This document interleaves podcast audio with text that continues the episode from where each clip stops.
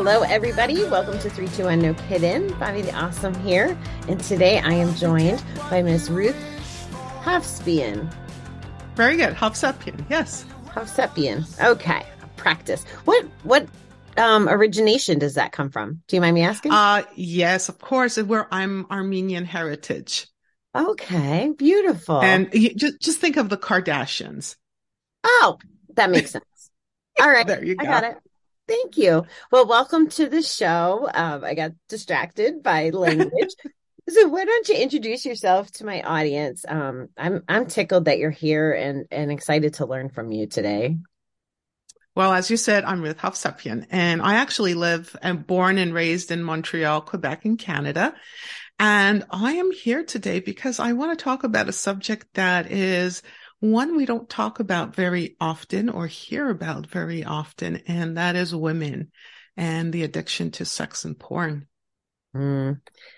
You know, I started my show because I felt the same way about gambling addiction. Mm. But but this topic is even that it's not it's embedded into society but not quite the way gambling is.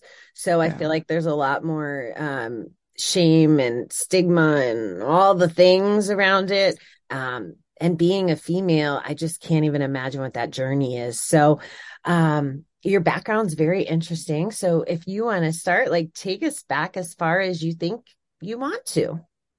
Well, I I was raised in a very conservative and very uh, faith-based family. You know, we were we were churchgoers. We had all of that going, and I had uh, made a decision. And you know, I was following Christ and not here to to convert anyone but just to let you know where i was coming from. So very conservative a very strict family upbringing.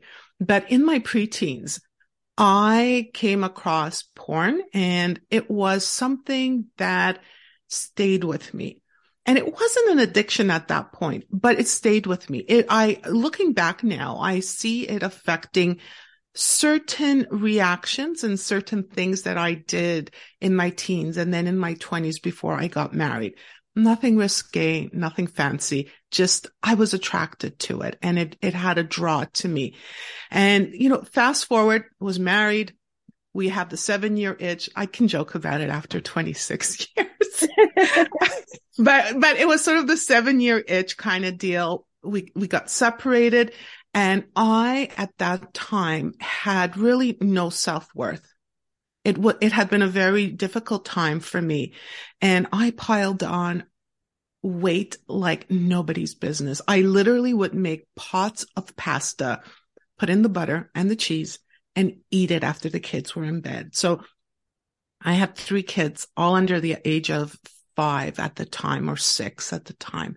And that became my MO. You know, every night the kids would go to bed and I'd make myself either a pan of french fries or make some pasta and I piled on the weight to the point you couldn't, I couldn't tell how much I weighed anymore because it was the old fashioned uh, scale, which kind of went to zero. then I had to calculate and the math was too high at that point. But I, I guesstimate that I probably weighed in at about I don't know, 320 at my heaviest, maybe. And then I, something snapped, something literally snapped in my brain and I've, I lost the weight about, I don't know, 100 and plus, you know, way down, you know, into the 180s or something. But that was also the beginning of the end, so to speak, because all of a sudden I felt good about myself. I started to get compliments. And one day out of the blue, I got dressed, walked out of the house. And now in Montreal, for anyone that knows, Montreal has an amazing night scene. And you go out, lots of clubs, lots of bars, lots of things to do. And I had never, ever been part of this. I'd never been to a bar. I'd never been into a club again. Remember, I was brought up in a very Christian conservative home. I was a great teenager, never, never went against what my parents said. But something after my divorce snapped inside of me. And in my mid 30s, I went into a bar all alone. Now it was seven o'clock or so, so there weren't too many people there yet. But I sat at the bar, ordered my first drink, and that was the first of many nights like that. And alcohol was not what I was addicted to. Alcohol became the way to desensitize and get rid of the inhibitions that I had and the little voice in me that said, Ruth, don't do it. And that's what I used alcohol for because I never drank on my own. I didn't need it to have a good time. It was just a desensitizer. And I started to literally act out and I would, um, I would, I'll, you know, get picked up or I would do the picking up. Um, and it became a game for me. And, you know, porn, part of that was when you watch porn, your expectations and your mm, your the way you process sex becomes very different you no longer have the same thought pa- patterns that most people have about sex women are very emotional and when they have sex there's an attachment to their partner i had i was desensitizing that so you know, this, this isn't about, you know, notches in the belt, but it became a game for me. How many, you know, people I could be with. And, and it was a matter of self esteem, you know, like I felt, look, they want to be with me. Look at me. Look what I can do. Mm. And it was a game, you know, it was that game, you know, we think of men doing that, you know, going out there and having the one, one night stand. Well, I think I was trying to prove something to, I don't know who at that point. And, you know, it, it, it, it's like I compare it to being an addict to, um, to drugs because your first hit, you don't need very much to get high. And subsequently, you need more and more to get that same feeling. Now, I've never done drugs. I am very thankful and I thank God every day that that wasn't my thing because the, you know, the, that grouping of things, right? Drugs and sex would have been even worse of a disaster than my life had become at, at a certain point. So that's how it started. Very, you know, sort of innocently walking into a bar and and picking someone up and having a one night stand and repeat, you know, sort of, you know, that, what was that saying? Uh, rinse and repeat or repeat yeah. and rinse. And that's what I was doing. And it became more and more and more that I needed. And it really was a drug. And I, I found myself taking chances that when I look back now, just sends shivers down my back because, you know, we, we read about things that happen, women that are found and statistics. And I think about it and I could have been one of those statistics and those numbers. Mm. So, you know, woman, woman found in hotel room and the, the stories. And, you know, I, I'm not talking about this because I want to be a freak show or be part of a voyeur, you know, voyeuristic kind of a situation, but it's really to bring a light and shine a light to the fact that women are dealing with this every day, whether it's just sex, because, you know, it's, it's not necessarily both going hand in hand, but more often than not, if you are addicted to sex, you have a porn issue as well. It just feeds into itself. You know, you, you just, it's a, it's something that happens in your mind. It's a mental click that happens and you're off and you're going. I have a big list of questions headed your way. Go for it. um, so my notes, the alcohol as a desensitizer, I found that mm very interesting. I always called it coping in my world. Mm. But I can relate to that. Like I actually can deliberately relate to that. Uh, See, I don't have the level of comfort to talk about this. So this is pushing my I yeah, well um, let, let, me t- let me tell you something. It's not easy for me. I joke about it because that's how I can deal with it. The shame of it is great. When I came out to my family about two years ago, it wasn't by choice necessarily. I had written a book and part of it was a memoir of my, in my book. Not all, it wasn't a tell all book, but I had to tell part of my story to get across my point. Yeah. You know, imagine going to your parents and saying, okay, you have to read this, but read it with an open mind and a loving heart. My kids did not know the extent of my acting out. They knew I was going out. They knew that I was the, as they, they like to joke about it. Now mom was a party girl in her day. But let me tell you, it's, it's a hard one, right? Because how, how, how are people looking at me now? What are they thinking? How are my, how is my church family looking at me today? Mm-hmm. Are they afraid to leave their husbands with me to listen? These are thoughts that go through your, your mind all the time. And I'm very cognizant of it. And I am very careful about how I behave and I approach certain people and things. I never want anyone to doubt my sincerity of my friendship or that I am not who I was you know, back then. And just to let your audience know, I am eight years sober. Um, I, you know, I, I don't drink by choice, not because I can't. At my, actually, at my son's wedding, I had a drink mm-hmm. and, and it was only because I just wanted to have one.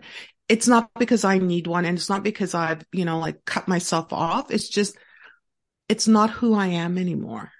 Mm. And the same thing with the sex and the porn. You know, it wasn't an easy journey, but you know, I'm I'm very glad to, that I can say, you know, eight years sober in my journey. So just to clarify, you're saying sober, you're talking about refraining from porn and sex addiction sober. Yes. Yes. I'm not sure everybody would have caught that, so I needed to just make that yes, distinction. So congratulations, course. by the way. Thank I, I want to just glaze over that. That's very incredible.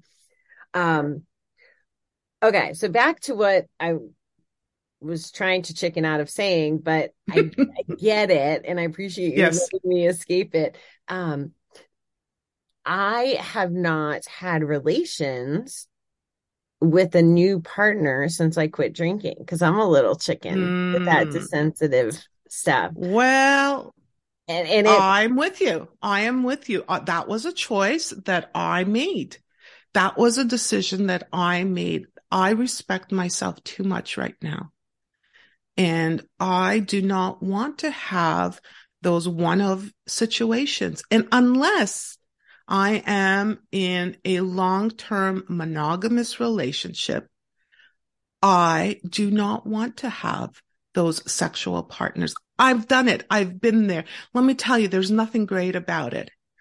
It, it, it's, there's nothing great about it except society tells us women have control over their bodies. Yeah. Okay.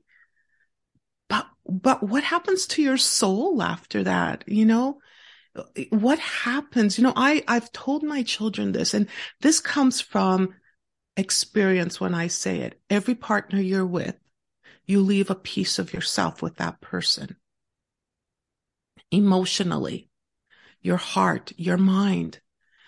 To get that back is hard it's taken me a long time to get to where I am.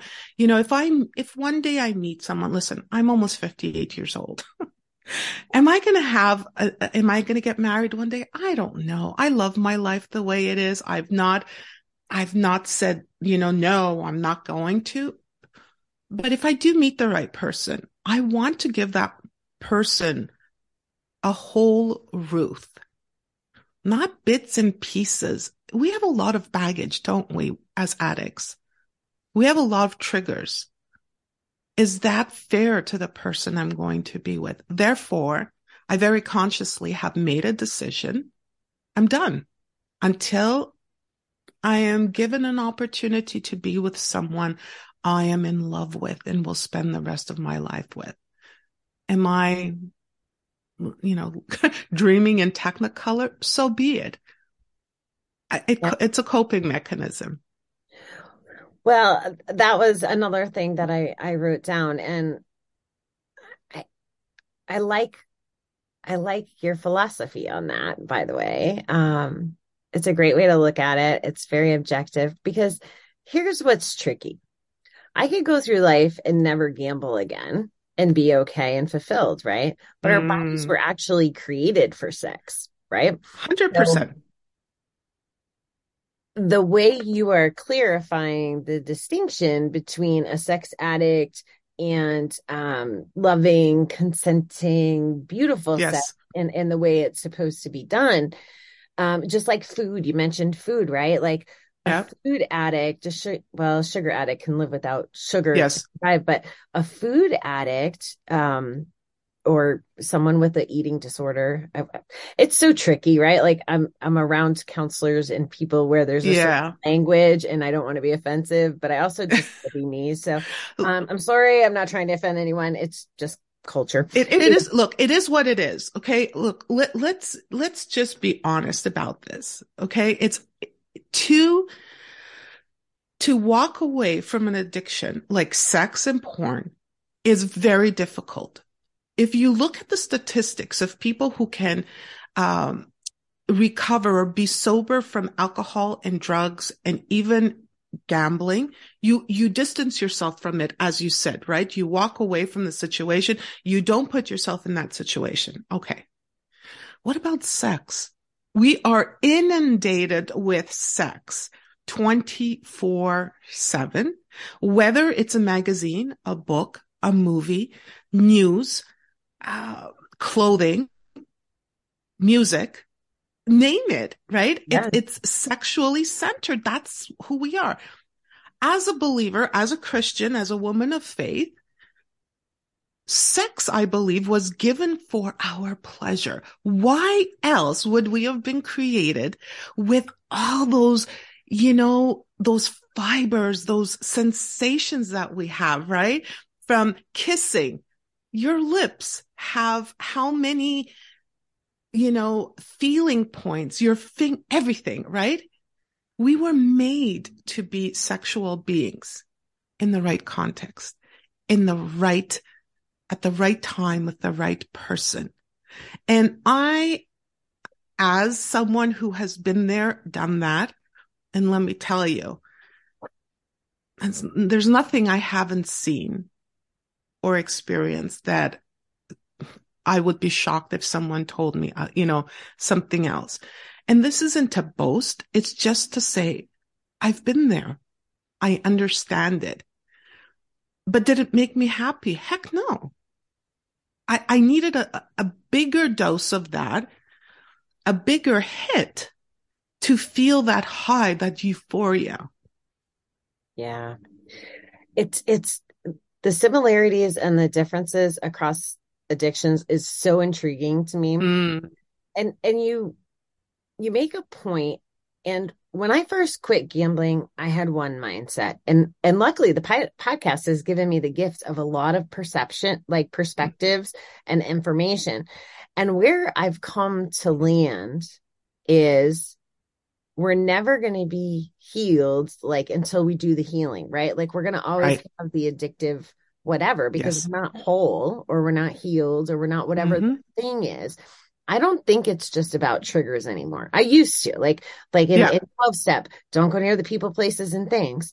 which is which is part of why I, am trying to create a place that doesn't have all the things. Mm-hmm. Um, but I also I don't want the person who used to drink to not be able to be on a pool league because, mm. because it involves walking in a bar. Or I I should yeah. be able to pump gas without waiting for scratch yes. lottery and right. So it's around us. So instead yes. of like, what like just being like, oh my God, it's all around me. And like that almost becomes its own torture. It, it's almost inevitable. Like, why not go mm. back mm-hmm. to use? Because it's easier than always living like living in fight or flight.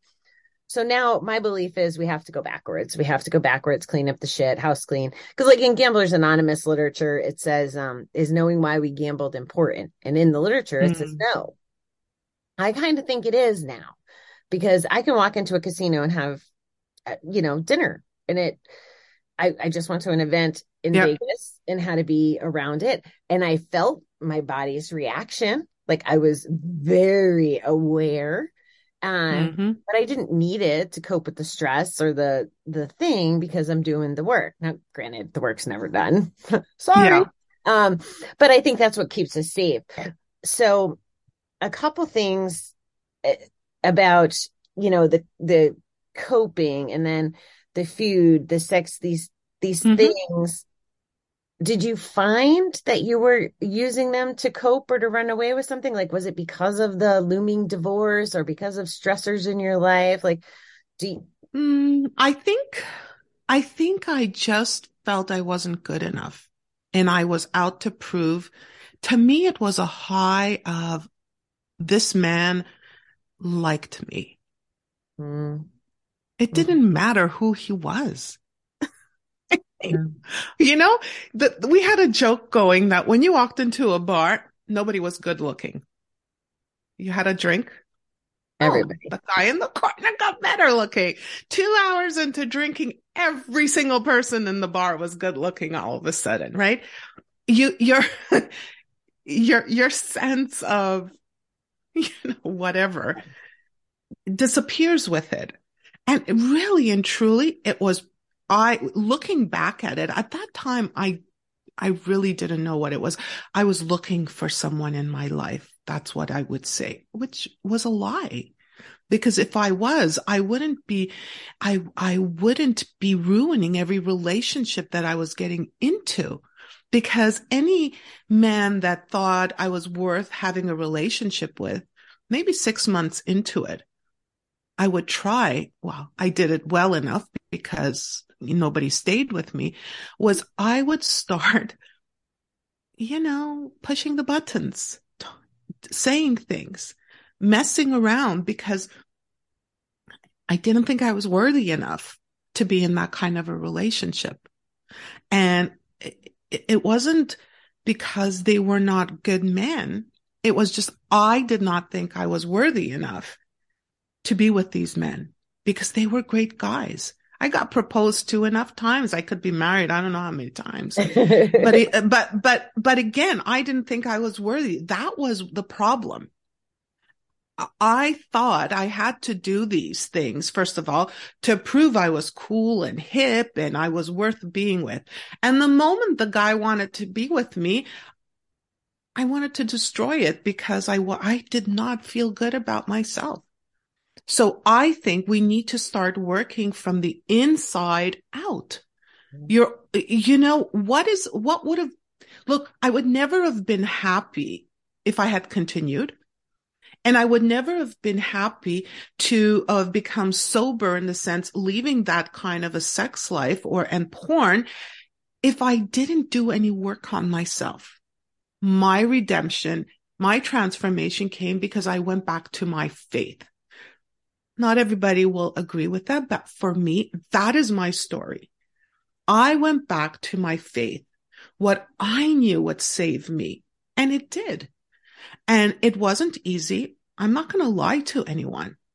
You know, I would be, I would be clean and sober for, I don't know, a month or two. And then all of a sudden I'd fall again. Mm. But I, I was in the mindset that this was not for me anymore. So I pick myself up, brush off that and say, okay, God, I, I need, I need this for myself. I need to do this. And, and I took one step at a time. And I found that for what worked for me was instead of focusing on all of the world's crap, was I started to focus on God and I spent time in prayer. Let me tell you, when you've lived a life like mine, prayer is very hard because it's like meditation. You stop, things are quiet, and the thoughts and the images come to the front of your mind. Mm-hmm. So how do you pray? So you're praying to this holy person, to, to a holy God, and yet your mind is is filled with this this oh. smut. How, yeah. right? right? How do you do that? That's why I say it was very difficult for me. I do not say this lightly when I say it. That prayer saved me because that was my journey. I had to do it. And eight years later, I'm in a good place. I, my triggers are not the same anymore. It happens sometimes. I hear a song and, mm. and images flood back. I smell something, even a man's fragrance. Yeah. And images will come in because we're, we're built that way, right? That's who we are. That's what we're made of. Yeah. I, when you're talking about porn, I, am going, my notes yep. are like, you said so many things that were amazing. Um, I was comparing it in my head to zoning out, almost like mm-hmm. when I'm in front of a slot machine, it's not really about what's happening in the right. slot machine. Um, it's about the fact that I don't have to know about what anything else right. is going on in my world, my feelings, my any of that. Yeah. Is that what porn gave to you? Like, was it an escape? I don't. It I was. Don't yeah, in a, in a way, yeah, in a way, it was. Uh, porn made me sound also very cool. You know, I could say to a guy, "Hey, I'm into porn." Mm. Oh, you're so cool. You're so this. You're so that. But but I what what I also found with that, yes, porn was also a high because I'll tell you why. Because the more you get into porn, and the more your porn be, goes from soft porn to harder porn, you literally need more to have a reaction. So whereas the first, you know, few times you watch porn and it's, oh, it's so soft and it's, you know, like everything is so pretty. Well, down the line, that doesn't do it for you. It doesn't cut it for you. And it affects, let me tell you something, couples who think that porn is great for their sex life, I don't buy it. Because when you use porn to masturbate or you use porn to have an orgasm and you turn around and you have a partner, it becomes very difficult to orgasm only with your partner because the stimulus is not enough.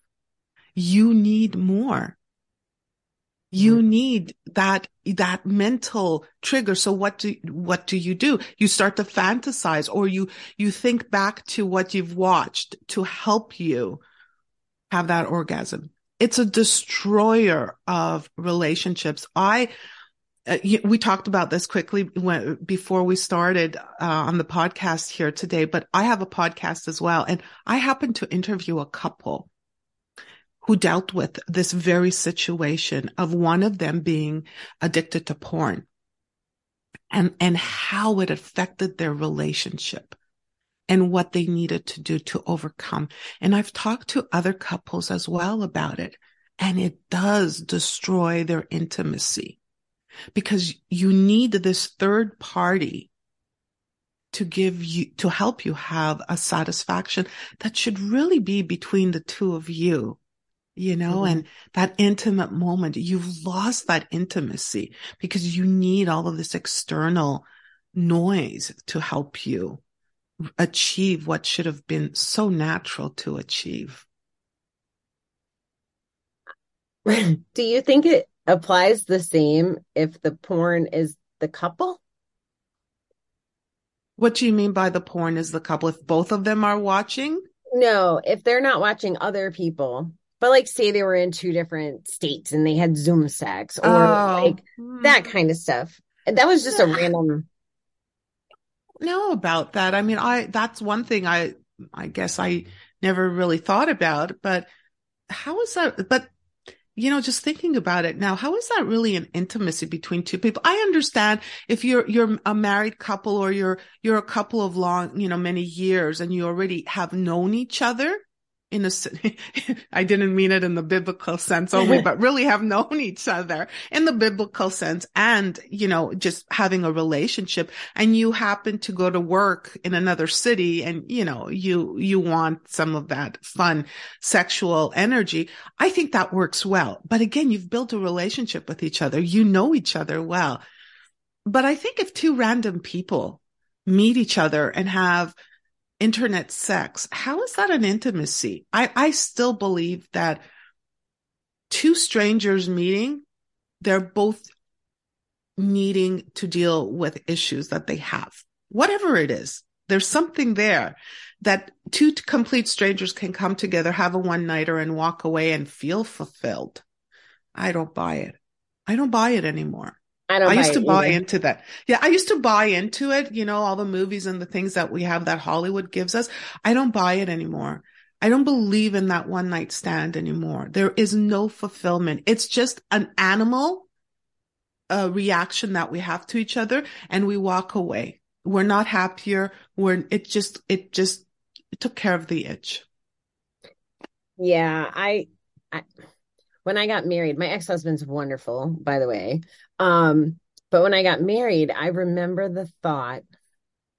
Oh, sorry, Davey, if you hear this. I remember the thought of like, you sleep with different people. It's kind of like shopping. Like I think of dating mm. and sex as shopping when you're doing it in that way. But it one night stands are just the same over and over, right? Like, yep the the theme because the connection connection like it yes. wasn't until my last partner that i actually even understood it on the level you know like i, I understand how sex can be spiritual now like i never yeah. understood that and i don't know if that's an old age thing i don't know if it's a recovery thing i don't mm. know what that is but i finally figured out that piece which is another reason why I haven't slept with anybody because I'm scared it'll never be that good again. Yeah. It's going to take, you know, a, a special person. But I remember thinking like, I might as well get married if it's going to be the same thing over and over again, no matter who mm. you're with. Like I remember having a conscious thought about that.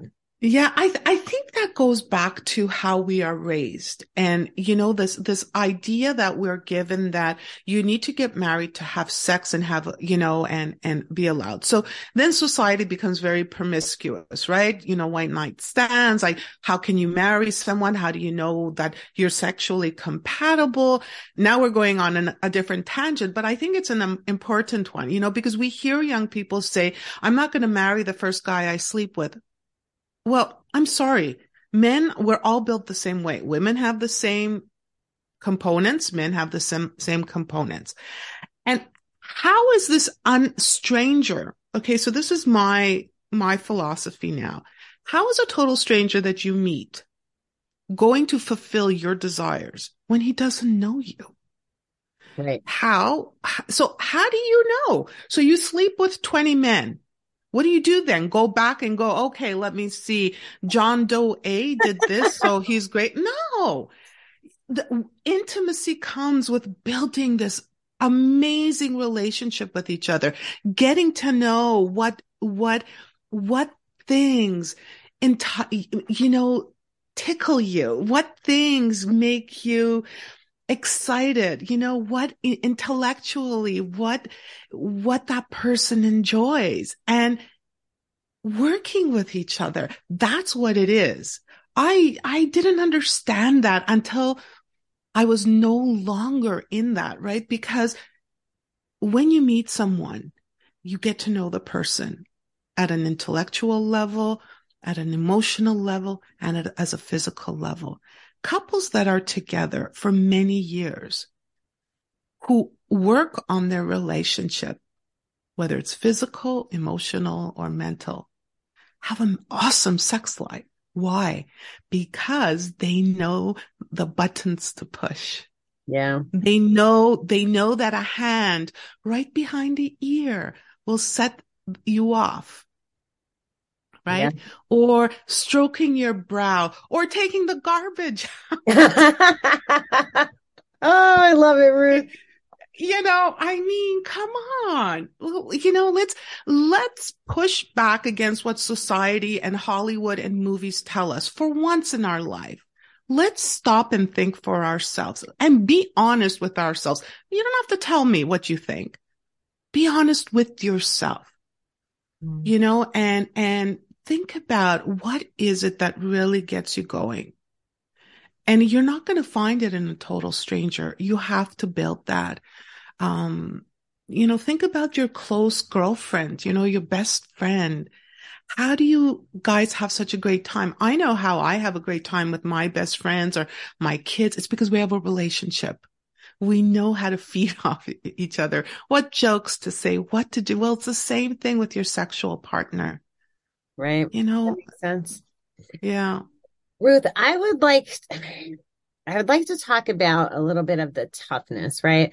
So if, mm. if there's somebody in the audience that's in this place, um, whether it's the one night stands or it's the porn or yeah. it's a combination, um, like, like I still like I don't like seeing boobs on a TV when there's people mm. Kind of thing. Like I'm very shy about that. Right. Um, so I can't imagine like if I was a porn addict, I couldn't tell anybody. I, I couldn't imagine how to tell people or how to get to that point. So can we right. talk about that? So if there's someone struggling, um, and I'm also curious, it, it sounds like you said you did your faith only. So, so that was like your, that was your shift. Like you had an aha yes. moment and that was your shift.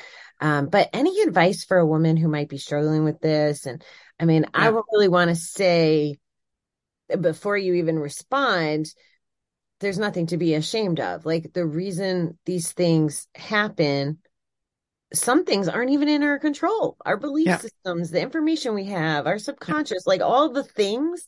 Um, so there's no faults, there's no shame. There shouldn't, there shouldn't be.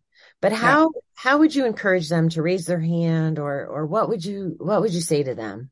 First of all, you're not alone just because we don't talk about it and we've never addressed the fact that women can be addicted to sex or to porn does not mean that no one else has that issue. I guarantee you there are people around you that have it. Now, it's not to say you're going to go around and ask people. If you don't know who to, if you have no one in your circle that you trust with this secret, I strongly recommend finding a therapist that knows how to deal with this. There mm. are therapists out there. Now, I didn't do it. First, I couldn't afford it at the time. Secondly, I was too ashamed of this, this nature of things because, you know, who, who's addicted? Like, what are people going to think? Let me tell you, every thought that you could possibly think in shame, I've had it you know, I'm a mother of three children. I'm the daughter of a pastor. I have a standing. I'm this, I'm that. I, oh my goodness. The shame that I have lived with is unbelievable. And really, I think that in God's wisdom, this book came out when it did because I still wouldn't be talking about it. Even though I had been at that point, maybe five or six years sober on my own, it was still a secret mm. because I was so ashamed. I don't go around telling people that I meet, oh, you know, I'm eight years sober. I was a sex and porn addict. I'm not laughing at I, the concept. I'm laughing yeah, at the way hey, you're. Yeah, yeah. Like, like, don't worry about it. I, I laugh at myself. No, I don't. But but I also know that I need to put my story out there to encourage anyone, woman, okay, let, let's say women, that women, girls, young teenage girls are addicted to sex and to porn. We need to reach those girls and help them. Girls in their twenties, society telling them, go out, have sex, do this. We're not even talking about the risks we're taking with STDs. We're not taking, we're not talking about the risks we take with being killed and found in a hospital, in a hotel bed somewhere. We're not even talking about that today. We're just talking about all the other, there's so many things in this addiction. We are taking so many risks when we do it. So I say, if you are at the point that you know you need to stop, right? Because you can't tell an addict they need to be sober unless they're ready to make that change, right? You know that. I know that. So I always encourage families, if you know your, your, your child or your wife or your husband has an issue, you can't push the point you can make it easy for them to come to you and talk to you about it or make it easy enough for them to, to start that journey. But really find a therapist, find a group, find someone that you can talk with because the first time that you say, I'm addicted to sex is your first step to sobriety on that. It, it, it's one step at a time, one day at a time, one thought at a time and don't berate yourself if you fall. Get back up. It's, it's not an all or nothing situation and do that. Now, some people, you know, need to have, uh, you know, need to have really, you know, strict parameters to help them and need therapists and all kinds of whatever. In my case, I, I was very fortunate in that my faith based recovery was a, an awesome one for me. And I, I was able to do that. There's different ways.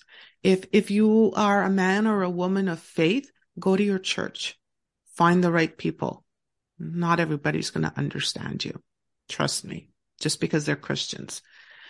You know, go to that. If you are not faith based, you know, find something out there. There's so many. There's, there's an organization that right off the top of my head is pure desires, desire.org. And they have all kinds of groups online. If you're too shy, too scared to meet people in person, join a group. Join one of these groups where you can talk about what you're struggling with. Just start. Take that first step. Love it. Ruth, is there anything that you know we didn't touch on that we might want to that I didn't ask? Um, is is there anything that comes to mind for you? I would just say to parents out there or anyone that has young children in their lives in the 21st century, in this day and age of technology, watch what your children are listening to and are being exposed to. We're very naive or we think that kids can deal with it. No, because more often than not, when you talk to a sex addict or porn addict, it's because they were introduced to it at a very, very young age. And, and, and the adults around them were not involved enough in their lives to be able to deal with it and to be able to pick it out. So I would just say be very cognizant of what your children or your nieces and nephews or grandchildren are watching. You're a teacher. Be aware of what the kids are being exposed to. Help them out. They, you know, they don't need to re- ruin their childhood. You can't, you can't get back your innocence. You cannot. You know, I've heard 20 year olds, you know, 21 year olds, 22 year olds say, you know, for seven years, I've been addicted to porn. I mm. can't go without masturbating seven times a day or six times a day. They haven't lived a childhood. They haven't had that innocent childhood. So, you know, be cognizant of what you, are putting out there for your children or exposing your children to. And Ruth, what is your the name of your podcast? Do you mind sharing it? You're a wonderful speaker. Yes. And um I, I love that you're so vulnerable and transparent. I really do appreciate that. Oh, thank you. My podcast is called Out of the Darkness with Ruth Hovsepian. So you, and just Google my name, Ruth Hovsepian, and you can find my podcast that way. And, you know, whatever else, you know, where I talk or, you know, my calendar there's all kinds of information out there. Oh, beautiful. Well, thank you so much for being here. Um, I really appreciate it. I've learned some things, that's for sure. Um, I got to get rid of this feeling like when I talk about sex out loud, like, yeah. um, like it, it's just insane. So it, it's, yeah. This was helpful and a little therapeutic to me in my womanhood. So I appreciate you for that. well, thank you for the opportunity to, to share. And if we can reach just one person today and help them, you know, uh, on their road to recovery, then it's been my pleasure.